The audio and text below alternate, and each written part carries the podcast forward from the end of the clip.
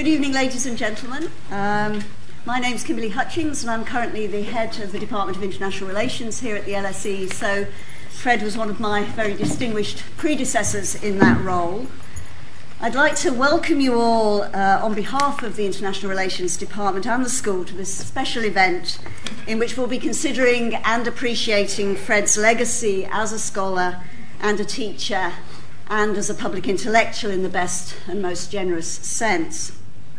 It's great to see so many of you here in spite of the tube strike. Uh, we do appreciate those of you who've struggled with buses and all the rest of it. Uh, and it's a particular delight to share this event uh, with Fred's family and friends and colleagues, as well as I'm sure many readers of his work and his students as well. I'm very grateful to all of our speakers who have agreed to uh, make contributions here this evening. Um, the sequence is in front of you in, in the brochure.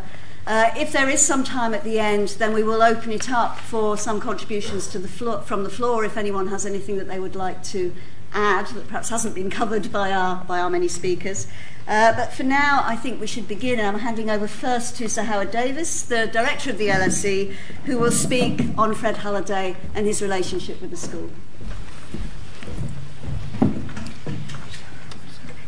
Well, thanks, Kim, and uh, good evening, ladies and gentlemen. Uh, welcome to all of you to the LSE, and uh, particularly warm welcome to Fred's family who are with us uh, this evening. They organised um, an absolutely splendid and very moving event at the University of London um, just after Fred died, um, where they paid their own uh, tribute in a warm and also uh, amusing way. And I think everybody who was at that event uh, was delighted to be present at it. Uh, but here we're talking um, about Fred the professional, uh, although Fred the person uh, cannot be disentangled from Fred the professional. Uh, as it happens, um, Fred Halliday was one of the relatively few members of the LSE faculty whom I knew personally before I came here in 2000 and three, of course, I knew all of the faculty by reputation, having read most of their books. Um, but uh, Fred was one whom I knew personally. In fact, as it happens, I knew him largely uh, through my wife. Um, she was, at the time, a BBC journalist. Uh, in fact, she was editor of the World Tonight, the Radio 4 uh, 10 o'clock programme, which is one of the very few programmes on the BBC or any, any other channel which acknowledges that the world does not end uh, at the M25. And she used Fred on her programme as often as possible, partly because uh, he was a good person to be counted on to say something outrageous, especially after 10 o'clock uh, in the evening, um, but also, uh, more importantly, because Fred knew the matters whereof he spoke. And facts are, as many of you know, a vanishingly rare commodity on the airwaves, massively outnumbered by gobbets of received wisdom. And Fred was one of those commentators who could change the terms of the debate with some well chosen facts and new arguments expressed in a way the great British people, or the few dozen of them who listen to the world tonight, um, could understand. And she was a huge fan of Fred's as a result, and so, of course, therefore, was I. Now, when I started at the school, Fred was not as present as he had been, or indeed was to come. He was in a recovery phase, but I soon discovered that a recovering Fred Halliday was a more active and engaged member of the faculty than many of his hale and hearty colleagues. Uh, I appreciate that uh, some elements of this may seem like backhanded observations about some of the uh, other members of the LSE faculty, but uh, on this evening they'll have to live with that. Um, I found Fred to be an academic who was very strongly committed to the institution in very many ways, and someone who illuminated many corners of academic life for me in a way which I found constantly helpful. He steered me through some of the minefields of international relations as a discipline, offering a persuasive way through heavily disputed territory dividing international relations theory from area studies. After listening to Fred for half an hour, one could be convinced that the two might happily coexist in the same institution. um, though I used to find after leaving him that I forgot just how he pulled off this intellectual sleight of hand. Uh, he was very constructive, too, on managing relationships with the school's alumni, which is an increasingly important job, certainly for the director of the school, but also uh, for the faculty more generally. And it's a huge tribute to his attention to his students, both while they were here but also subsequently, that I continue to come across people around the world who talk of Fred's teaching and indeed his continued personal communications with them well beyond they, their graduation as the highlight of their time at the school. One might expect that to be true of his PhD students, but it was true of others as well, people who had simply taken a, an undergraduate or a master's course from him. People from a huge variety of backgrounds found him and their interaction with him to have been a seminal part of their experience here. And many people who are now among the school's strongest supporters are clearly in that group because of the bond they formed with Fred while they were students. And partly as a result, but not only uh, for that reason, Fred was a gifted fundraiser for the school. He understood instinctively that universities are in a competitive market for funding these days and was always on the lookout for deep pockets to pick. Uh, it was never too much trouble for him to go on a trip or attend a lunch or a dinner uh, with a potential supporter of the school. But at the same time, and I learnt a lot from him in this respect, he had a very strong sense of what a university could and should do for money and what it could not and should not. And Fred was able to hold the line with those who wanted to get more out of the school than they planned to put in and to ensure that any funding did not in any way compromise the school's academic integrity. The new Middle East Centre, which Fawaz, who will speak shortly, is directing, is undoubtedly benefiting from Fred's careful negotiations at the early stages of that project. In an important sense, his legacy will live on in that centre, which we would not have been able to get off the ground without his reputation, without his personal engagement, and indeed without his careful skill in negotiation. Now, no one could possibly pretend that Fred was a saint or always entirely straightforward to deal with. I now treasure some lengthy emails I received from him challenging school decisions or occasionally, occasionally, accusing me of thought crimes, which I had not so far committed, uh, but which possibly was on the verge of doing. Uh, at the time uh, the emails were received, perhaps treasure was not the first verb uh, that came into my mind, but it was always clear to me that Fred understood the nature of an academic institution more than most and was hugely committed to the LSE's integrity, and success. Universities are complicated, and the relationship between individual academics and their institution is not always simple. There are some who like to be lone wolves and who downplay the influence of the context in which they operate. Fred could indeed be a lone wolf if he wanted, but he also saw the value of the pack and the territory in which it roamed. I shall always be grateful to him for that, and the school as an institution owes him a deep debt of gratitude. Thank you.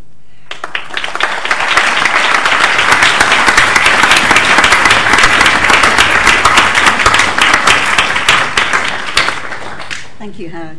Um, the next speaker is Professor Margot Light, who is Emeritus Professor of International Relations here at the LSE. It's been enormously difficult to prepare this appreciation of Fred not because I didn't appreciate him, I certainly did, as a colleague and as a dear friend. Indeed, Fred, with some encouragement from Michael Banks, did more to shape or even to make my career than anyone else in my life. So it isn't lack of appreciation that makes it difficult to deliver this talk. I've appreciated Fred in this old theatre countless times in the past, but he has been standing here, and I've been sitting down there in the audience What's wrong is that I'm standing on the stage and he isn't here. It's perhaps fitting that the first in the talks about Fred and international relations should relate to the Cold War. Fred already had a substantial publication list, but it was his book, The Making of the Second Cold War, that first brought him to the attention of the wider international relations community. It was published in 1983, before he had defended his thesis, and before he was appointed a temporary lecturer in international relations at the LSE. I don't know whether he was the first person to use the phrase Second Cold War, and it doesn't really matter because he certainly made the phrase his own, and legions of readers and students have gone on using the phrase and citing the making of the Second Cold War. Fred used the term to refer to the period of detente in the second half of the 1970s and the beginning of the 1980s, when the conflict between the USSR and the West, but primarily between the two superpowers, was caused not by events in Europe, but by the spread of socialism, or at least of socialist orientation, to the Third World. Fred saw the causes of the Cold War as plural. It was primarily caused by the great contest between East and West, the rivalry between two social and political systems, two competing ideas about how individual societies and the world should be organized. But it was exacerbated, he accepted, by the nuclear arms race and abetted by divisions within the two blocs. It was, he stressed, an unequal contest. In military as well as in economic power, the United States was vastly stronger than the, uh, than the Soviet Union. It ended, he thought, because Soviet leaders lost the political will to continue prosecuting it. In the ideological conflict between the two systems, the Soviet bloc was defeated and the West won the Cold War. Fred's analysis of the Cold War, and particularly of its effects on the Third World, continued well after it had ended. He didn't confine himself to theory or to reading books in the library. He was legendary for uh, uh, study in the field, in the countries concerned, and he also spoke to decision makers. One product was a fascinating series of uh, called Conversations with Cold Warriors, which he did for Radio 4's World Tonight, edited then, I think, by Anne Koch. Uh, it was broadcast in 1995, and the BBC published the full transcripts of his interviews with George Kennan, Robert McNamara, Henry Kissinger, Paul Nitze, and Robert Gates. Fred's questions show a remarkable grasp of the intricate details of Cold War events. All the interviews are interesting, but his question to Gates about his decision to continue arming the Afghan guerrillas in 1989 after the Soviet withdrawal and in, viola- in violation of the UN agreement, and I quote his question Mr. Gates, in retrospect, do you think this was a wise policy? Remember, this was 1995, is of course particularly prescient. This is by no means the only example of Fred's extraordinary prescience. In 1989, he suggested that one purpose of the Reagan Doctrine was to prepare for possible future active intervention in the third, uh, in the third world by reducing domestic resistance to such intervention. In that year, too, he warned of the spread and growth of ethnic conflict, including in Europe. In the, in the interview with Gates in 1995, he warned that Islamic fundamentalism in Afghanistan and elsewhere was a greater threat to liberal values than anything else we faced then. Because Fred attributed blame to both sides for the Cold War, it was often alleged, uh, particularly in those ideological times when explanation was often confused with justification, that he was soft on the Soviet Union. In fact, he loved the Russian language, he liked Russian literature, he liked many, but by no means all, Russians that he met. He thought that the Cold War and the rivalry between the USA and the Soviet Union gave third world leaders choices that could improve the situation in their countries. But on the whole, I found him rather indifferent to the Soviet Union. He understood well before most other Western international relations specialists did that the Soviet Union was a weak and flawed superpower. He understood this even better in the mid 1980s when he gave a public platform at the LSE, their first public platform in the, in the United Kingdom, to a number of economists from Novosibirsk the first of Gorbachev's new thinkers. Later, because of Fred's support for the First Gulf War and his intense dislike of the reflex anti Americanism that became common in Europe, It was often alleged that he'd gone soft on the United States of America. Yet he published an excoriating critique of the Reagan doctrine. He was scathing about the structural adjustment programs imposed on developing countries and the monetarist policies imposed on post socialist states.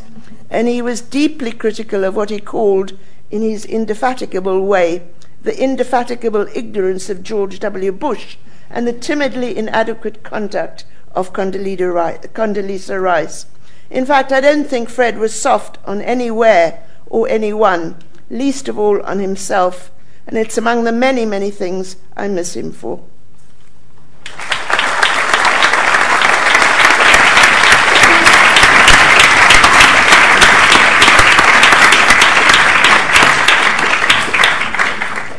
Thank you, Margot. Uh, the next speaker is Fawaz Gerges, the Director of the Middle East Centre and Professor of International Relations at the LSE. Uh, good evening. It's truly a, a very daunting task uh, to examine Fred's uh, Halliday's wide ranging contribution to the study of the modern Middle East. And I know it's a cliche. I don't think we have 10 minutes. I don't think one can do it in 10 minutes or even 10 months for this particular matter. Uh, what I want to do tonight is I want to zero in on four conceptual uh, and empirical themes, uh, of course, in a very anecdotal manner, and in order to highlight uh, Fred's conceptual thinking uh, on the modern Middle East. The first point I want to make tonight is that I would argue there existed a conceptual consistency uh, to Fred's thinking and writing uh, on the Middle East. A conceptual consistency that basically uh, was deeply anchored in rejecting what we call the uniqueness of the region. Fred Halliday did not believe that the Middle East is unique in any way. And of course, a fierce skepticism about concepts like culture and tradition.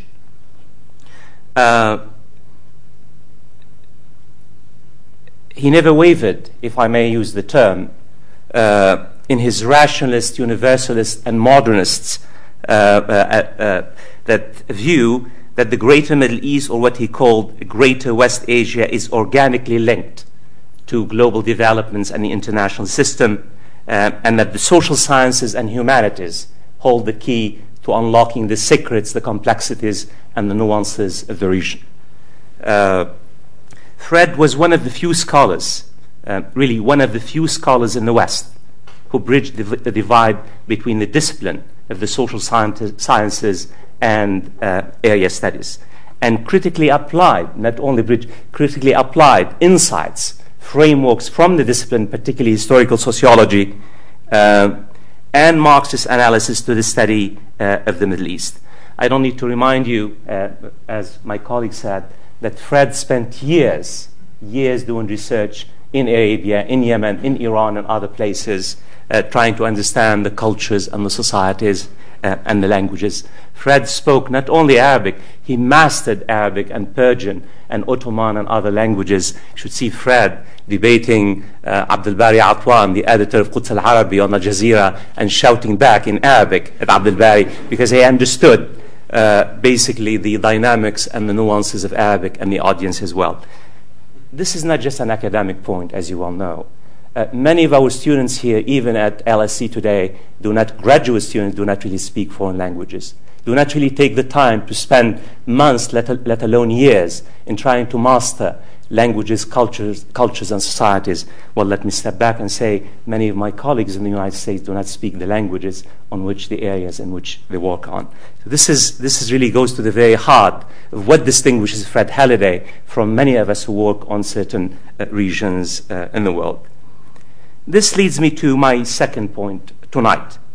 Uh, that is the question of the social basis of uh, uh, political change in the Middle East and of course the complex role of culture and tradition. Uh, in his seminal works, as you know, to my mind, as a student of the modern Middle East, Arabia without uh, sultans and Iran dictatorship and development are really spectacular texts, remain uh, masterly texts. In the two works, he basically argued tenaciously and powerfully that uh, ultimately change would come to the Middle East ultimately change would come to the Middle East. And change would come from progressive forces, that is, from bottom up, uh, uh, social movements, working classes, uh, uh socialist and Marxist forces, as opposed to traditionalist forces like Sayyid Qutb or Ayatollah Khomeini. He truly believed up to 1978, 1979, that neither culture nor tradition would play a critical part in how the Middle East, the modern Middle East, uh, changes. And that this particular change by progressive forces would sweep away all forms of dictatorship. That's a, one of the, the major pivotal arguments that basically Fred Halliday subscribed uh, to. Um, of course, um, I mean, uh, most of my teachers, not just uh, Fred, uh, underestimated the intensity of social and political turmoil in the Middle East in the 1950s and 60s, and that how the failure and defeat secular nationalist movement created a rupture, created a vacuum that was naturally filled by traditionalist, uh, mainly religiously based uh, uh movements, even though they're modernist but traditionalist uh, forces. Uh, although I think Fred labored very hard throughout his life, in particular after 1978, 1979, to explain and understand the religiously based uh, movement. Again, I'm going to use a word he, he, did not like. He never wavered from his belief uh, that Islamists, Islamist and religiously based movements were regressive, are regressive, anti modernists, and blindly dogmatic. Never. It doesn't matter whether they are mainstream religiously based movements, radical religiously based movements, or militant uh, religiously based uh, movement. And I would argue here that the Islamic revolution in Iran between 1978 and 1980 colored Fred's basically views on the role of Islam and Islamism and reinforced his views, his intellectual suspicions of all religiously based movements, both mainstream and radical. Uh, and I think, to be fair to Fred, Fred's uh, position stems from a simple philosophical logic. That is basically progressive ideas cannot be derived. Progressive ideas cannot be derived from dogmas that claim a religious uh, sanction. It's also, I think, correct to say that Fred's intellectual position derived from his commitment to universalism, rationalism, secularism, not just a philosophical, abstract philosophical uh, uh, plank. But unlike Western scholars who work on the Middle East in this particular sense, even though Fred Halliday uh, uh, uh, lumped all Islamist and religiously based movements in one particular brush, unlike other Western scholars, he contextualized, he contextualized the rise of religiously based movements within broader, a broader global perspective, and of course, uh, uh, within uh, forces, economic and social forces, not just a culturalist mindset. The reason why Muslims are basically migrating to Islamists, not because there is anything unique about Islam and Islamism, but there are forces which basically have allowed Islamism to rise and nourish in that part of the world. Uh, and here I, I again, to come back to the question about what Fred, how the reason why, uh, how Fred tried to labor very hard to understand the rise of Islamist forces in the Middle East uh, uh, in the 1970s. I think not only he, he, he, rejected the whole idea of a culturalist paradigm, I think he, he took into account the role of the Cold War. Uh, I think one of the, uh, according to Fred, one of the major costs of winning the Cold War was that the West, particularly the United States, has failed to rethink Uh, its assumptions about the conduct of international relations and about its foreign policies in the region itself. And in fact, he subjected Again, as my colleague said, he subjected American foreign policy and its cozy relations with religiously based movement throughout the Cold War to very much critical scrutiny. And in fact, he, came to, he, he basically assigned a big chunk of the blame to American foreign policy, which is, in, in his opinion, responsible for the creation of the terrorist threat, as he said, used the words. Uh, this leads me to a final point, a third point about Fred's intellectual uh, integrity. Uh, as you well know, again, this is a cliche. Uh, over the years, Fred made many friends and enemies, enemies and friends. Um, because he subjected all social phenomena, not just in the Middle East, but also in international relations and the international system, to critical inquiry. Uh, one of the least tribalized, Fred Halliday, one of the least tribalized scholar in one of the most tribalized field in the social sciences and the humanities. Truly, Fred Halliday, regardless you agree or disagree, you, he, you're all surprised. When you listen, he basically surprises himself and also he, surprise, he surprises his students and uh, listeners and readers uh, as well. Uh, and I think while many of us who work on the Middle East, as you all know, the Middle East is a very complex and controversial uh, region to study, in particular in the last 20, 30 years, many of us basically feel at home uh, in our own fiefdoms, in our own uh, tribes. I would argue that Fred Halliday never belonged to any particular tribe, never belonged to any particular tribe, probably except the tribe of his favorite tribe in Yemen, uh, uh Bani At-Tanwiyah. Uh, Bani At-Tanwiyah in Arabic, the tribe in Yemen, is descendants of the Enlightenment. That's really, if there was a tribe that Fred Halliday belonged to, was the uh, uh, tribe, his, his own tribe in Yemen, uh, Bani At-Tanwiyah. I want to conclude on a personal note, and I'm sorry to use this, to, to mention this. I had dinner with Fred on his last visit uh, in London in his flat in December 2009. And I went to see Fred. He spent an, almost an hour looking for some uh, cassettes he basically recorded while doing research in Oman and Yemen, in Arabia. Almost an hour. The flat, you can imagine the books, thousands of books all over the place. Well, we found the, the cassettes, we sat down, we listened, and for almost 90 minutes. Political songs by young men and women in Arabia, in Oman and Yemen about liberation, about emancipation, about progress, political song, uh, songs peppered with Marxist and Leninist chants. Truly, for one hour and a half, and Fred was singing with, with a group in Yemen. This is Arabia, remember, in the 1970s. And I, I didn't know what Fred was, was, I mean, what was the point? I, I was slow to grasp. and, and then Fred said to me, he said to me, that was the spirit of Arabia while I was doing research. This is South Yemen uh, one of the most socialist and secular islands, probably in the third world. He said to me, That was the spirit of the times. That's why we believed that progressive forces would sweep away the system of reaction in Arabia and elsewhere. We underestimated tradition and culture, not because we were naive, but we were witnesses to this particular moment. To me, that particular incident here, Fred Halliday, till his last days, dying days, intellectual integrity. He was trying to own his ideas and thoughts and about underestimating the role of culture and tradition in the study uh, of the Middle East. And to me, as a student of the Middle East, it's a precious quality, truly. It's a precious quality because many of us who work on the Middle East have forgotten what intellectual integrity means. Thank you.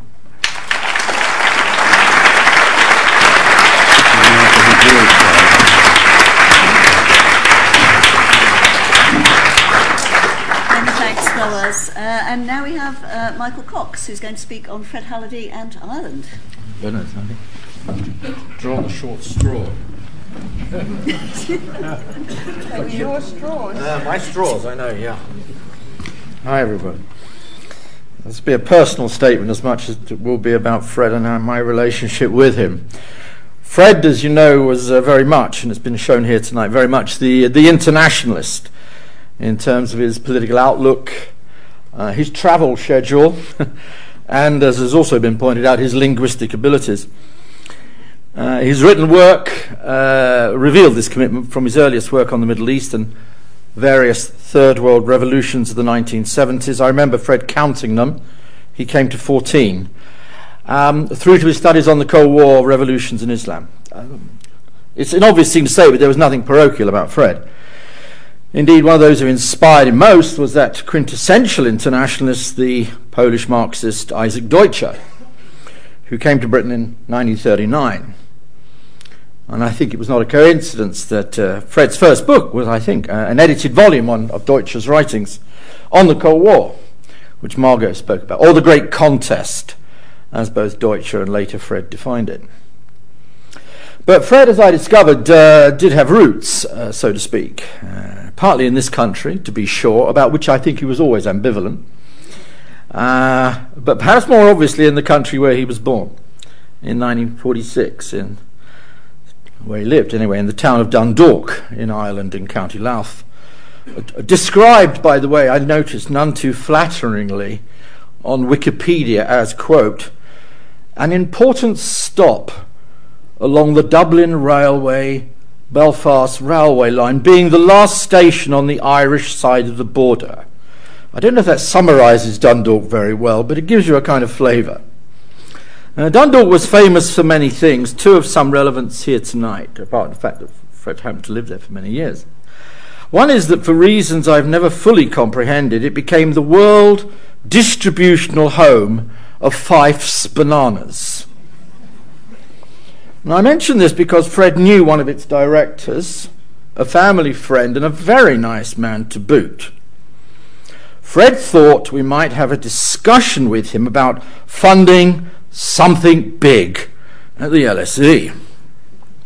This duty followed over, guess where? Cooper's restaurant. The lunch was fine, uh, very fine.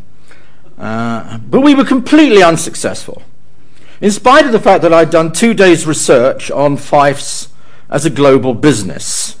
Fred thought this might be helpful, but to no avail. But as Fred later pointed out, what in the hell would we have called anything after a donation from Fyffes? The banana chair of IR. the, uh, the second reason for Dundalk's fame is slightly more political a little bit of history now, but it does connect. During the War of Independence and then the Civil War, it became the base around Dundalk for what was called then the 4th Northern Division of the Irish Republican Army, led by a man very well known in Ireland at least, called Frank Aiken. Aiken was a firm IRA man of what they say the old school, and a fierce opponent of the hated treaty which Michael Collins had signed, and which effectively divided Ireland in 1920 and 21.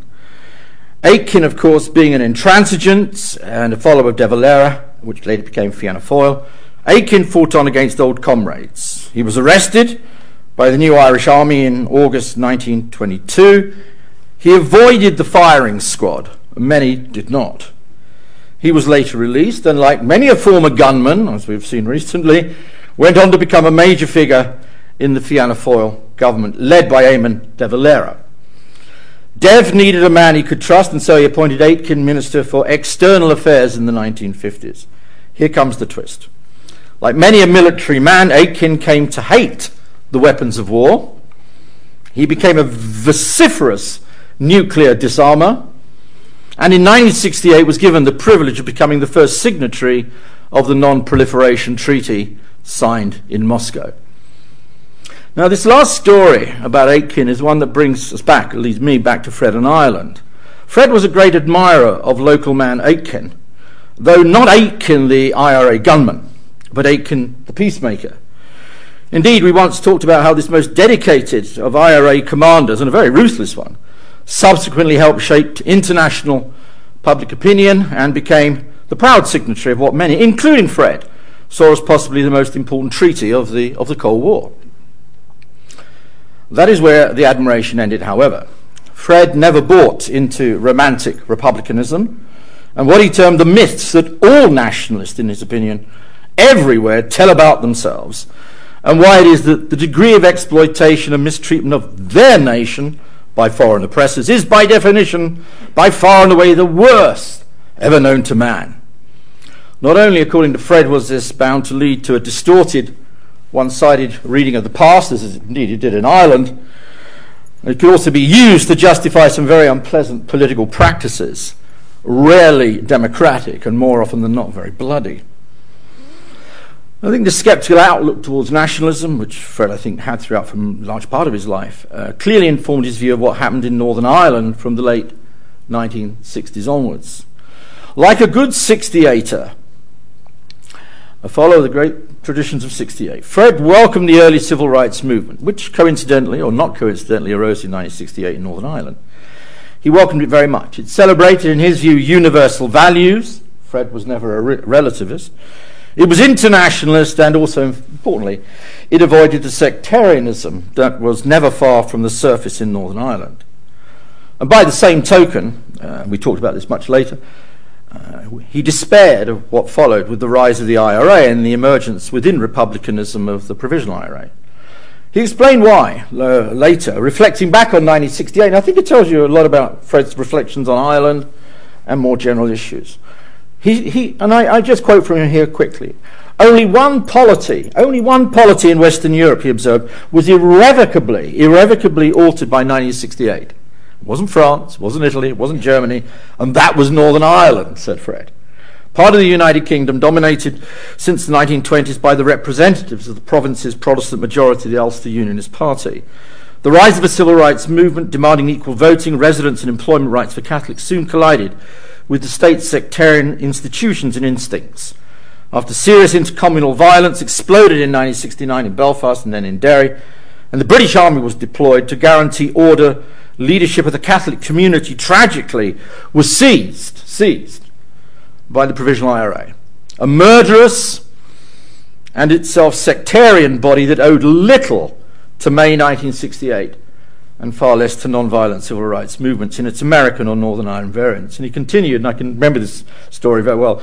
I well recall, continued Fred in this interview, in an interview in Dublin that he gave in 1971 with the then provisional leader, Rory O'Brady, an inquiry, and this is Fred asking Rory O'Brady, one of the most intransigent of the provosts at the time. Fred asked him what you might call an internationalist question. He said, What's, What do you think of the connections, uh, Rory O'Brady, between uh, the, his national liberation movement in Ireland and that of its putative equivalents in Vietnam and Cuba? Only Fred could have asked that question. His brisk reply was worthy in tone and content of the schoolmaster he was, says Fred. And I remember Fred saying this, so you'll have to forgive my Irish. Mr. Halliday, he said, in Ireland we have no need of your Che Guevaras and your Ho Chi Minhs. and Fred went on and concluded uh, in here, the pattern of the three decades to come was being set, where militarized Catholic nationalism battled its enemy to a dead end over the bodies of hundreds of innocents. Its struggle finessed or cheered on, and here I come to something else in a minute, by socialist fellow travellers who strained to see a trace of 1968 dreams in the carnage.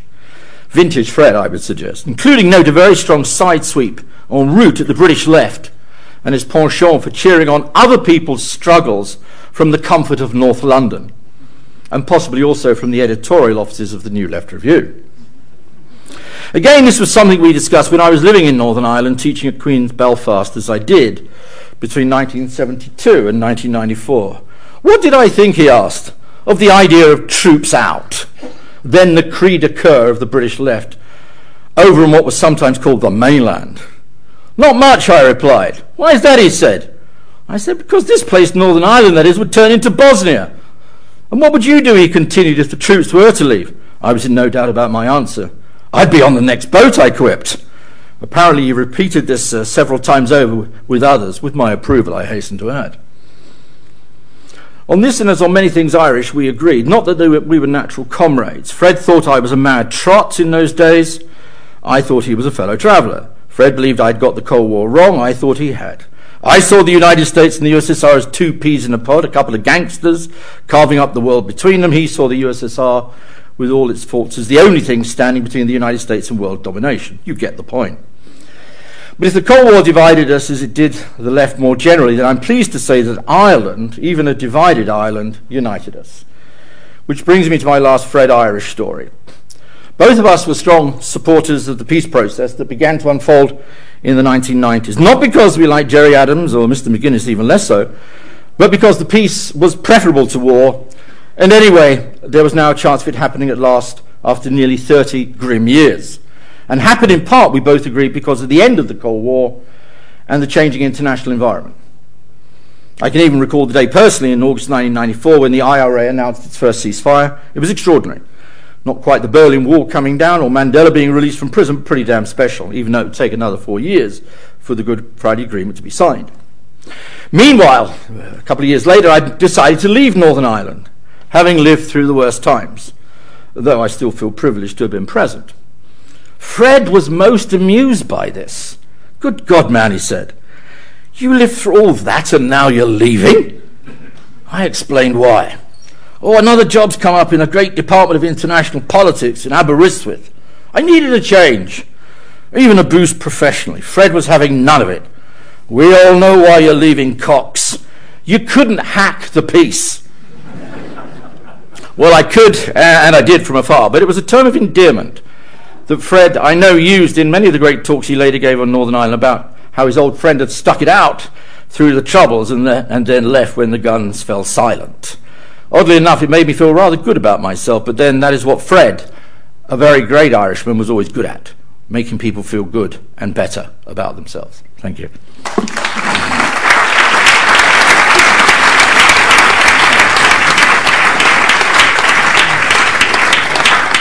Thanks very much, Nick. Uh, and now uh, Justin Rosenberg is going to speak on Fred and his students at the LSE. So, what was it like being a student of Fred's? Well, needless to say, it was unforgettable, sometimes a bit difficult, but overall a completely inspirational experience. And with a personality as charismatic as Fred's, it could hardly not be. But charisma can also be a deceiving and ultimately very empty thing.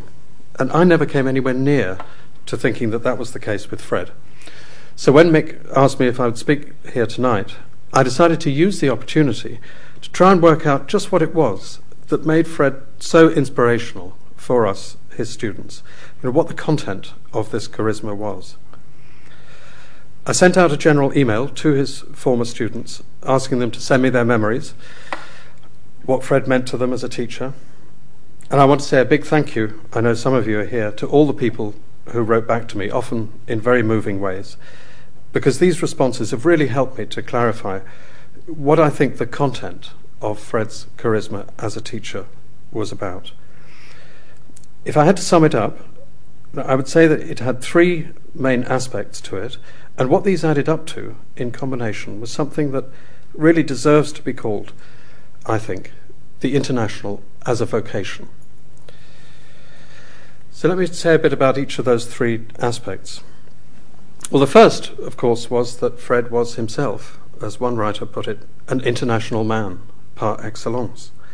But just knowing him was like having a ringside seat on the international itself in all its dimensions, from his public commentaries on its high politics, through his endless transnational contacts with activists and officials in numerous different countries, right down to his vast knowledge of the linguistic and cultural and, of course, gastronomic variety of the world. And that was inspirational. It made the international so rich and real, you almost felt you could touch it. One former PhD student wrote to me about having supervision with Fred during an international crisis. And the student at the time was writing a very abstract chapter about state theory and was feeling jaded and depressed about it, as one does, writing those chapters. The supervision was interrupted three times by phone calls about the international crisis, each of which Fred conducted in a different language. As a result, they barely got to discuss the student's chapter. Nonetheless, the student went away at the end feeling much better about it. And I think I know exactly why. I mean, just being in Fred's company was always enough to blow away any sense of the international being somehow remote or abstract. Fred was, of course, very proud of his linguistic abilities and endlessly berated the rest of us for our lack of them. But the students that he spoke to in their own languages, for them, it seems that his pride was not really the issue. As one of them wrote to me, for them the issue was the respect that it showed for their identities in an otherwise ruthlessly Anglophone environment. It validated their difference.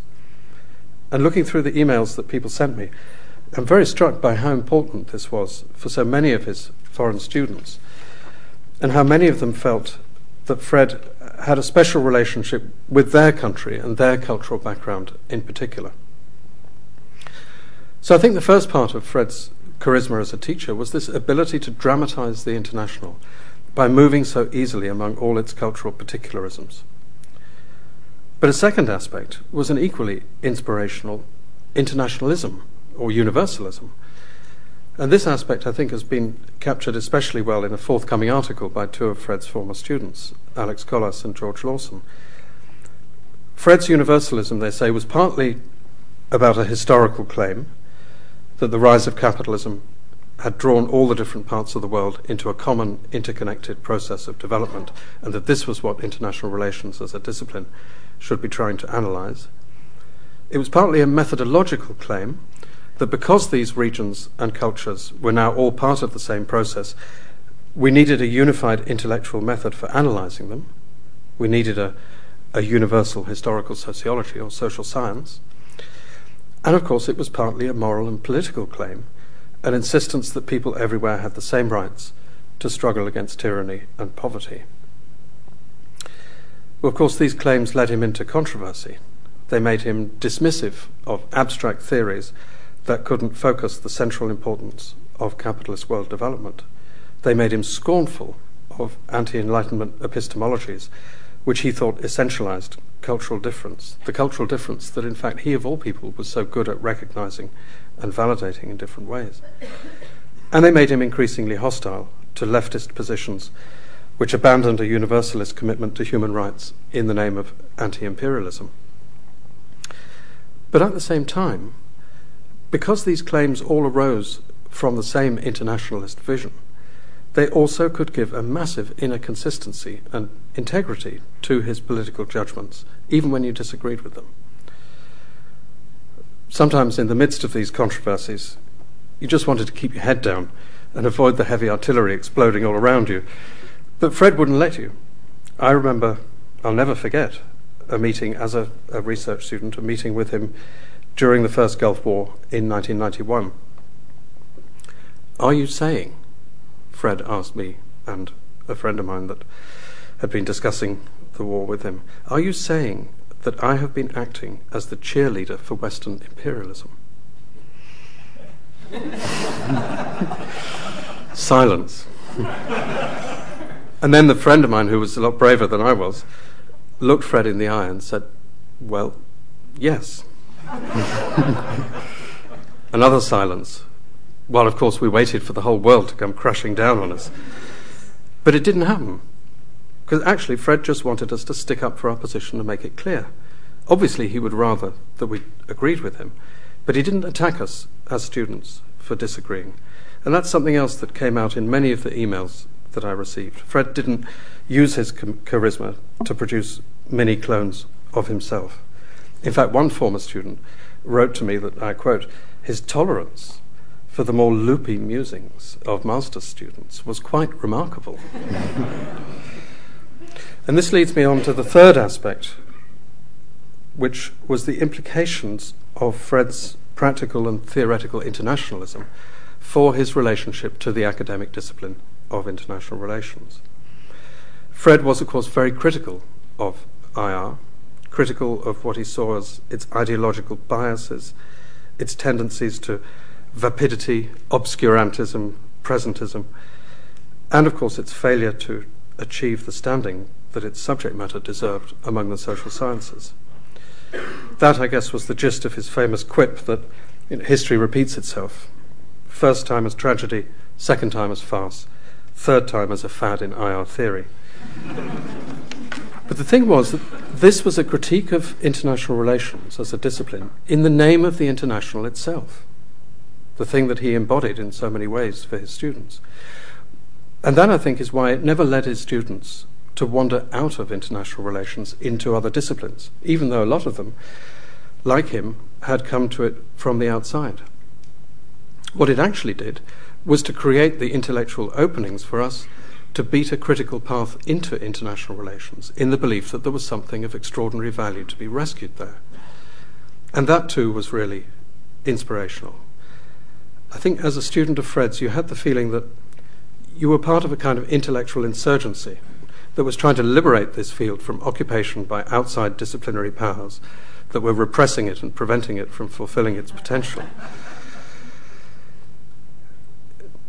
It was a matter of huge frustration, of course, to Fred that in that wider project, the, the insurgency, that he himself had not produced the great book that brought the whole thing together and crowned his academic career. And we regretted it too, though mostly, I think, for his sake, less so for ours. After all, we had Fred himself, the international man, the uncompromising internationalist, the insurgent intellectual who opened the bridgehead in international relations that the rest of us just scrambled onto. In the end, I think it's this combination of his qualities and achievements, which is why being taught by Fred was such an unforgettable experience. It was this roundedness and many sidedness of his internationalism that showed us what a great thing the international as a vocation could be. And I just hope that he knew, deep down, that for us, his students, it meant that knowing Fred and being taught by Fred was already worth much more than a hundred great books. Thank you.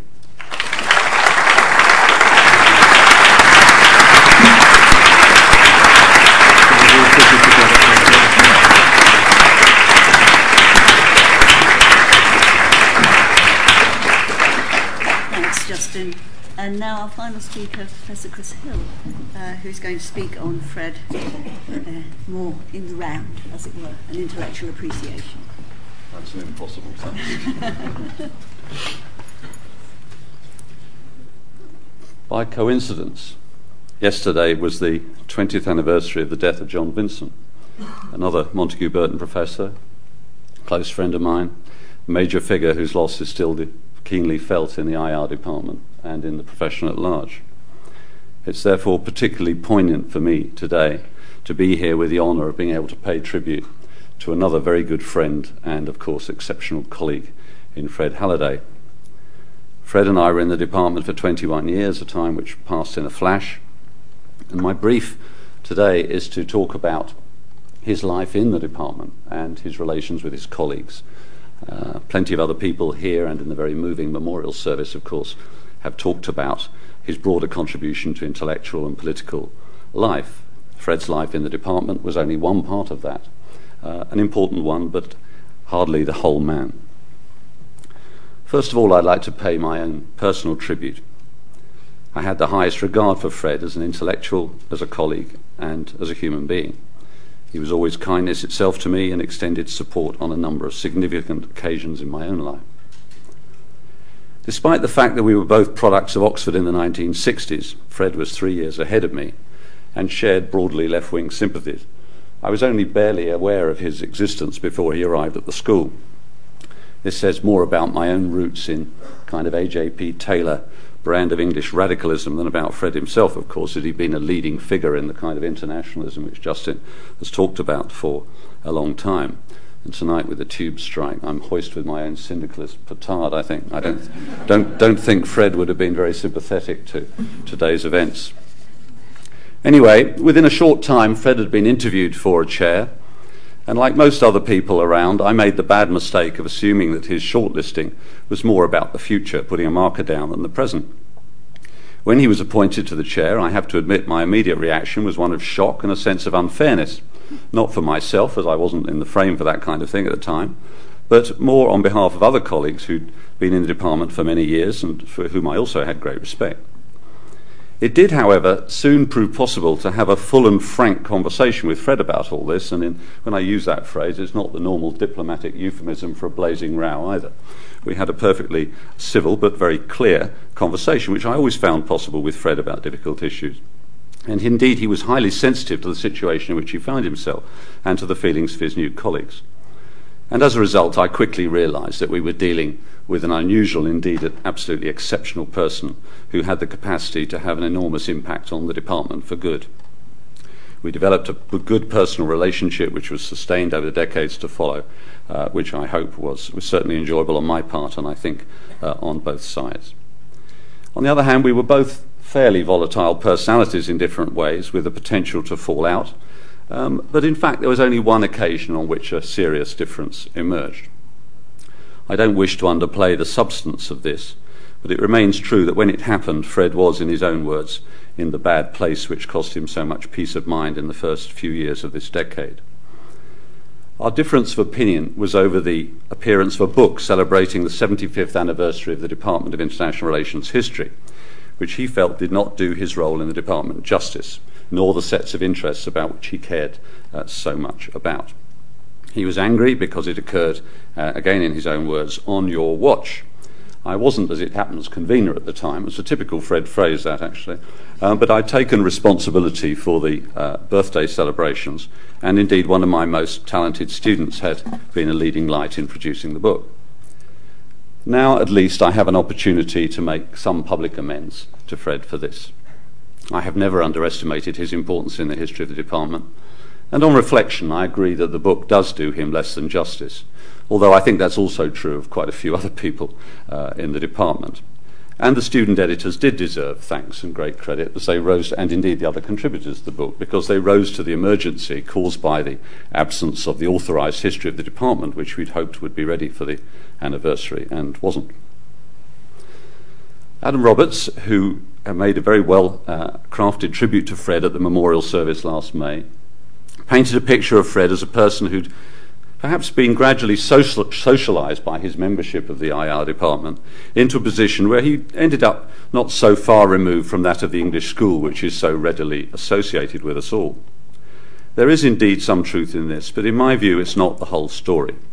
Fred himself accepted that the subject of international relations was virtually new to him when he was appointed, and he worked enormously hard to master its literature. Being the person he was, this did not take him very long it led him to be a, to kind of uh, condensed, I think, three masters into about six months and came out with an effective distinction. Um, it led him actually to be very attached to the subject, as he was to the department as an, institution, and of course to many individual colleagues, to say nothing of the hundreds of students, not just research students, of course, whose development he paid and played a major part in. But Fred ultimately had too broad interests and too strong a commitment to sociological understandings of the world to be satisfied with a pure English school approach, even assuming that this indeed was the orthodoxy in recent decades in the department, which I don't think is quite the case. Yet he was consistent throughout his time in the department in placing great emphasis, as we've heard, both on, both on the international uh, as he thought all other, and he thought all other subjects should learn from us about this, but also on the importance uh, of the state, which we've heard a little less about, as a counterbalancing factor to more structural understandings of the world, whether materialist or ideational. And he saw the department as the institutional guarantor of these two interlinked perspectives, in my view, that is to say, the international and the importance of the state. And yet, of course, it didn't take long for Fred to also to become critical of the parochial quality of much work in international relations, as it often came relatively late to ideas and currents which had been familiar elsewhere in the social sciences. And he was, of course, out of sympathy with the conservative bias of much English school analysis, given that he was committed to a progressive set of values with respect to the sufferings of ordinary people and the particular concerns of women, ethnic minorities, diasporas, to name only a few. Where he did admire the traditionalists, if one can uh, associate them with the English school, was in their respect for history, their ability to write clearly but with subtlety. In this, as, as in so much, he and Susan Strange shared strong views, and in their philosophical, the philosophical and normative preoccupations of the English school. He always preferred the direct approach, the ability, and had the ability to tackle the big human issues, having little time for scholasticism wherever it appeared, whether in the form of rational choice theory or postmodern self indulgence, one of his favourite uh, uh, points of attack. So, in terms of his broad feelings towards the IR department, my judgment is that he was deeply attached to it for what it was and because of how it had fostered his own development. But he certainly didn't see it as a kind of home in which he would retreat behind closed doors. Of course, that wasn't Fred at all.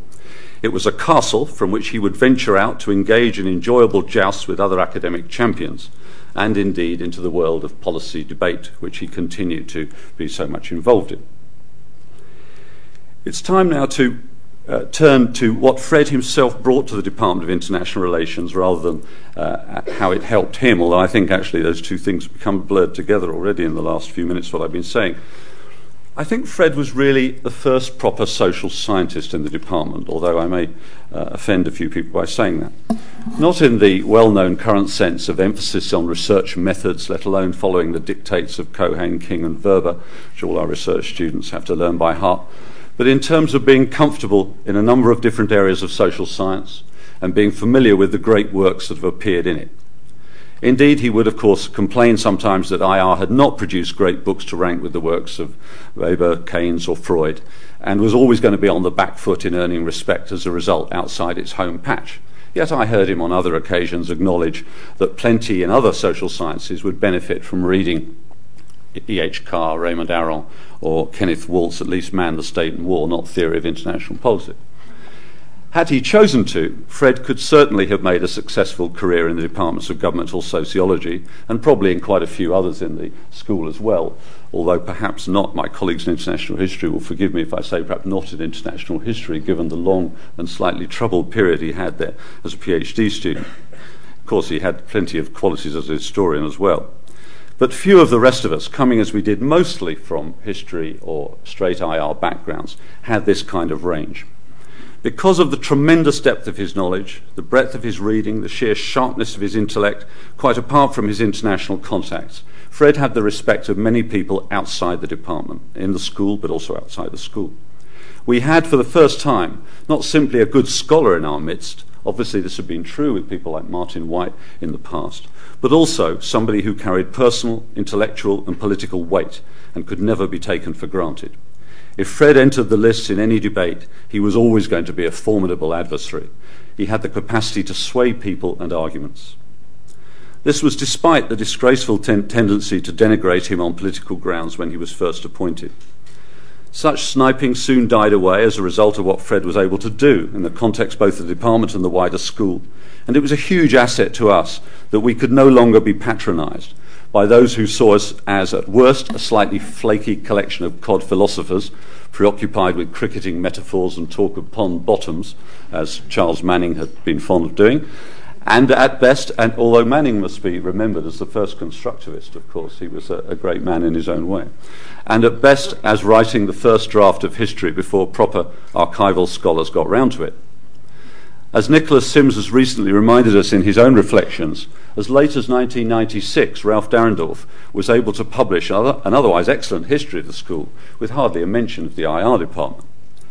But once, and that's, mind you, that's after 13 years Fred had been in the department. That was a bad mistake, actually. But once Fred had become established and, and his appointments had become uh, established in Houghton Street, the increasing reaction here and outside from non IR people was well, if Halliday does IR, then we better take it seriously. Perhaps it was true that events were moving in our direction in any case, and that, to adapt Churchill's famous phrase about the British in wartime, the nation had the lion's heart, I had the luck to give the roar, Fred simply gave us our roar. But actually, I think Fred was himself a lion. He was the defender of the pride whom we needed to lift our status and our activity onto a more confident plane. It was the combination of intellect, drive, and charisma which set him apart. It must also be admitted that Fred, and I think I can say this, that Fred was, in publishing terms, the most prolific of all the Montagu Burton professors, with the possible exception of the current incumbent, uh, who hasn't finished yet. But, but Fred's four, four single authored books for RAE 2001 was a staggering performance, albeit one which took a personal toll. As a colleague, Fred was kind and concerned with individuals who had problems, whatever their differences from him, of approach and temperament. On the other hand, he did not shy away from difficult decisions and was a firm believer in the necessity of clear leadership. He made no secret of his view that it was both his right as a senior figure and intrinsically desirable to build up a group of colleagues who shared the same broad approach to IR. If there was never quite a Halliday school within the department, he was certainly able to spot young talent and to promote those who shared his outlook, or at least some of them. Justin Rosenberg, Katerina Dalacoura, and George Lawson are prominent examples of whom he was very proud. Fred's influence was also felt through the remarkable number of PhD students he supervised. I don't think Justin did give a number, but I'm told that it's certainly over 50, which is absolutely astonishing. It's a tribute not only to the way he was able to inspire the young, but also his phenomenal dedication and work rate. For those of us who've ever supervised PhDs know how, how time consuming it can be. It would not be fair to say that Fred ran the department when convener on the basis of democratic centralism, although that phrase does sometimes come to mind.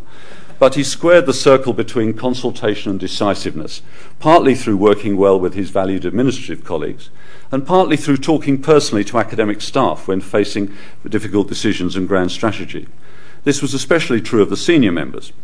After all, if agreement could be reached among the readers and professors, of whom the, num stead, the number steadily grew uh, un under Fred's influence over the years, this was likely to be decisive in a wider departmental meeting. It also ensured, of course, that Fred, in turn, when he was no longer convener or running something, uh, would be consulted fully. It would have been a very foolish person indeed who didn't consult Fred on major issues, I think.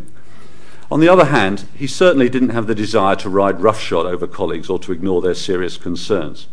Indeed, the heterogeneous nature of the department, which the English school label doesn't uh, do credit to really, led him regularly to make concessions and to rethink his own positions, even if it sometimes led to significant personal disappointments.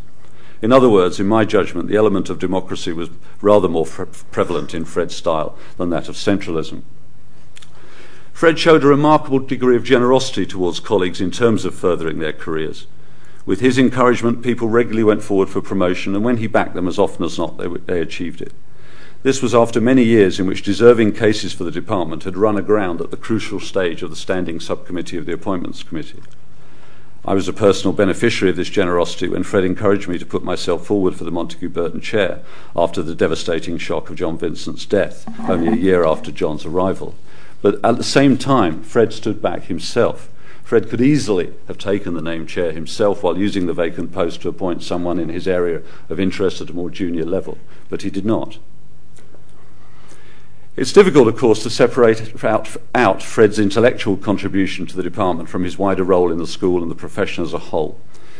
But it is possible to measure some of the ways in which he strengthened us, as he, as he certainly did. And here I don't want to repeat what uh, other colleagues have said, so I'll, I'll, I'll cut some of it short. But on the Middle East, obviously, his unparalleled ability to teach and advance research in this area, built on strengths which Philip Windsor and others had brought, uh, but gave us uh, an extra dimension so that we could attract top class research students with the reputation of being one of the best places in the world to study the international politics of the region. And I think there is a subtle difference between the international politics for region and area studies uh, director. Fred was, uh, uh, if you'll allow me. In this, Fred was actually working in parallel and building on the achievements of Michael Yahuda and Michael Leifer, who'd done so much to promote the study of the international politics uh, of uh, East and Southeast Asia, and which Fred uh, uh, thought a great deal of. Secondly, Fred brought together his interests in social upheaval, in international politics, in ideas, and ultimately even in foreign policy analysis in his work on revolutions and international politics. Fred was disappointed that his book on this subject never seemed to get the attention which it merited, particularly, if not unpredictably, in the United States. But it remains a splendid achievement which ought to shape thinking about the interplay between domestic and international politics. If he had not used Marx's term, the sixth great power, or perhaps even the word revolutions itself in the title, it might have seemed less alarming to those of a particular political disposition. But of course, Fred would have scorned such timidity quite rightly. The book, apart from anything else, displays Fred's deep understanding and knowledge of modern history and his ability to relate historical data to ideas without falling into the all too common tendency to pick and choose examples off the shelf. Fred tended to work through the great events of history from the inside and was able to strike the balance between particularity and commonality in a rare way. Third, Perhaps the single most important addition from Fred's own point of view, although others will be able to uh, testify better to this, was the subject of gender and IR. Not that Fred saw it as a specialised or optional subject. For him, gender ran through the whole of politics, domestic or international, like the word Brighton in a stick of rock. Of course, the words Brighton and rock immediately bring Graham Greene to mind, another worldly intellectual from a Catholic background, all too willing to write his own j'accuse when faced with injustice. And Fred, I think, wrote quite a few j'accused in his time. Fred was completely straightforward about his support for introducing the study of gender to IR, never showing the slightest embarrassment about giving the lead as a man.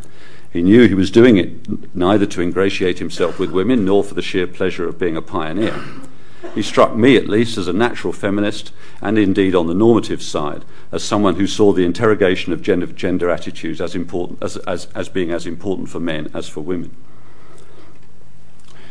In pedagogical and research terms, it's of course well known that Fred's initiative in la- launching gender as a dimension of IR in this department rippled outwards through BISA and other channels, encouraging many young scholars.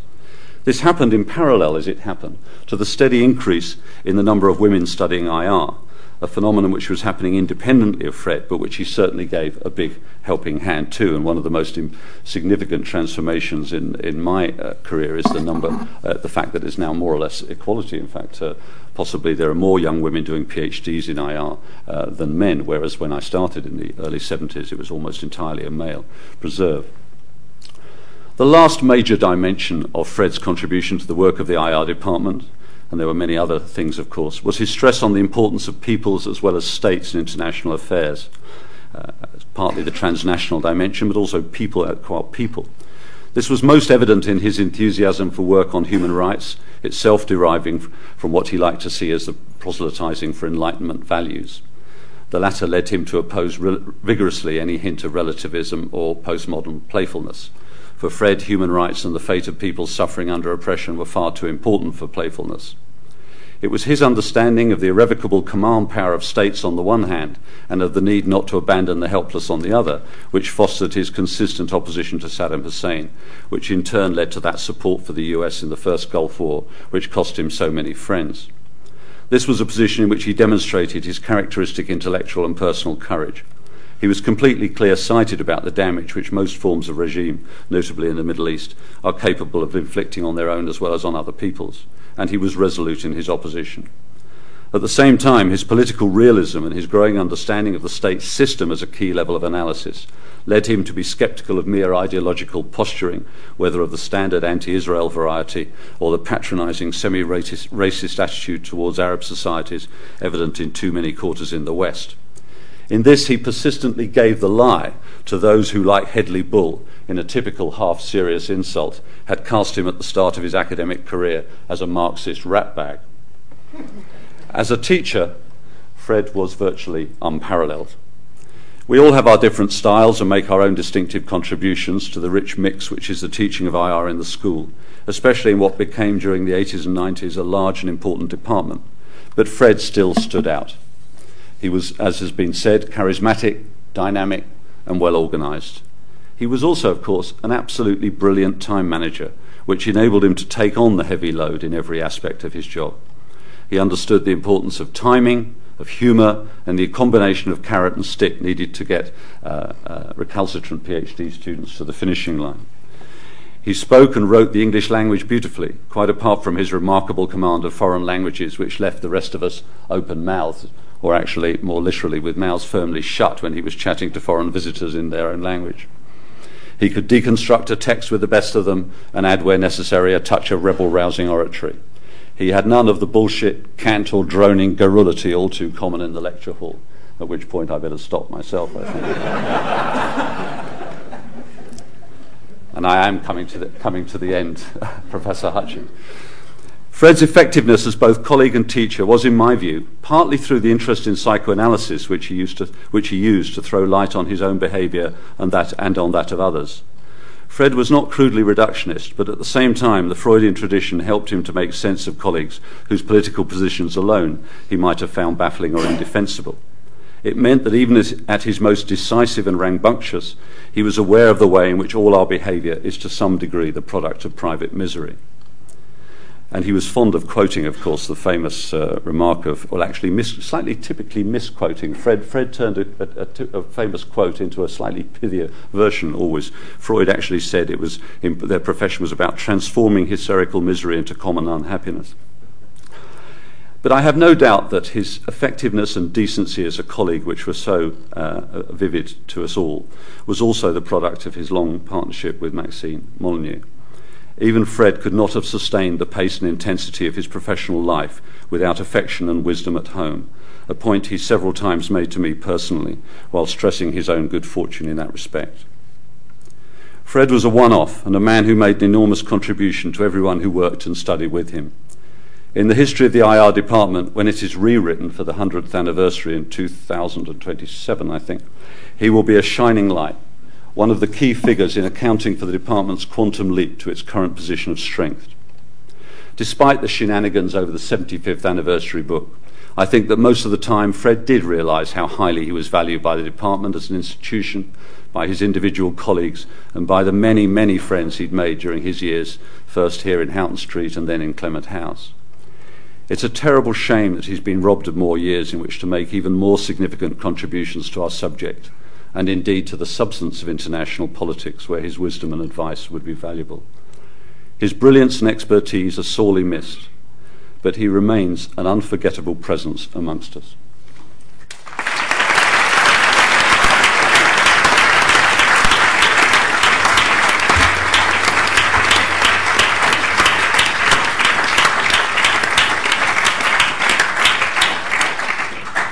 so much for that, uh, Chris. That really thoughtful and considered appreciation of Fred's work in the department, which I know would have meant a lot to, to colleagues who are here. And thanks very much for mentioning the gender side of Fred's work as well, which indirectly I would say is partly responsible for me being here as a head of an international relations department at the LSE. Um, I'd like to thank also all our other speakers um, for giving us such a rich and well rounded view of Fred's work in the university today, it's not often that you get the chance to step back from the everyday concerns of research and teaching and to reflect on what it means to be a scholar, to be part of a community for whom the true and the good ought to mm-hmm. matter. And that was the kind of scholar that I think Fred was. And that's one reason why I think he will be with us in spirit as we go into battle on behalf of the social sciences and humanities in the UK over the next few years. I'd like to thank everybody for coming. Uh, we're going on to a reception now in the senior dining room. If you don't know the way, just follow the crowd, and we hope that you will all be able to join us there. Thank you for being here. Thank you for being here to remember Fred.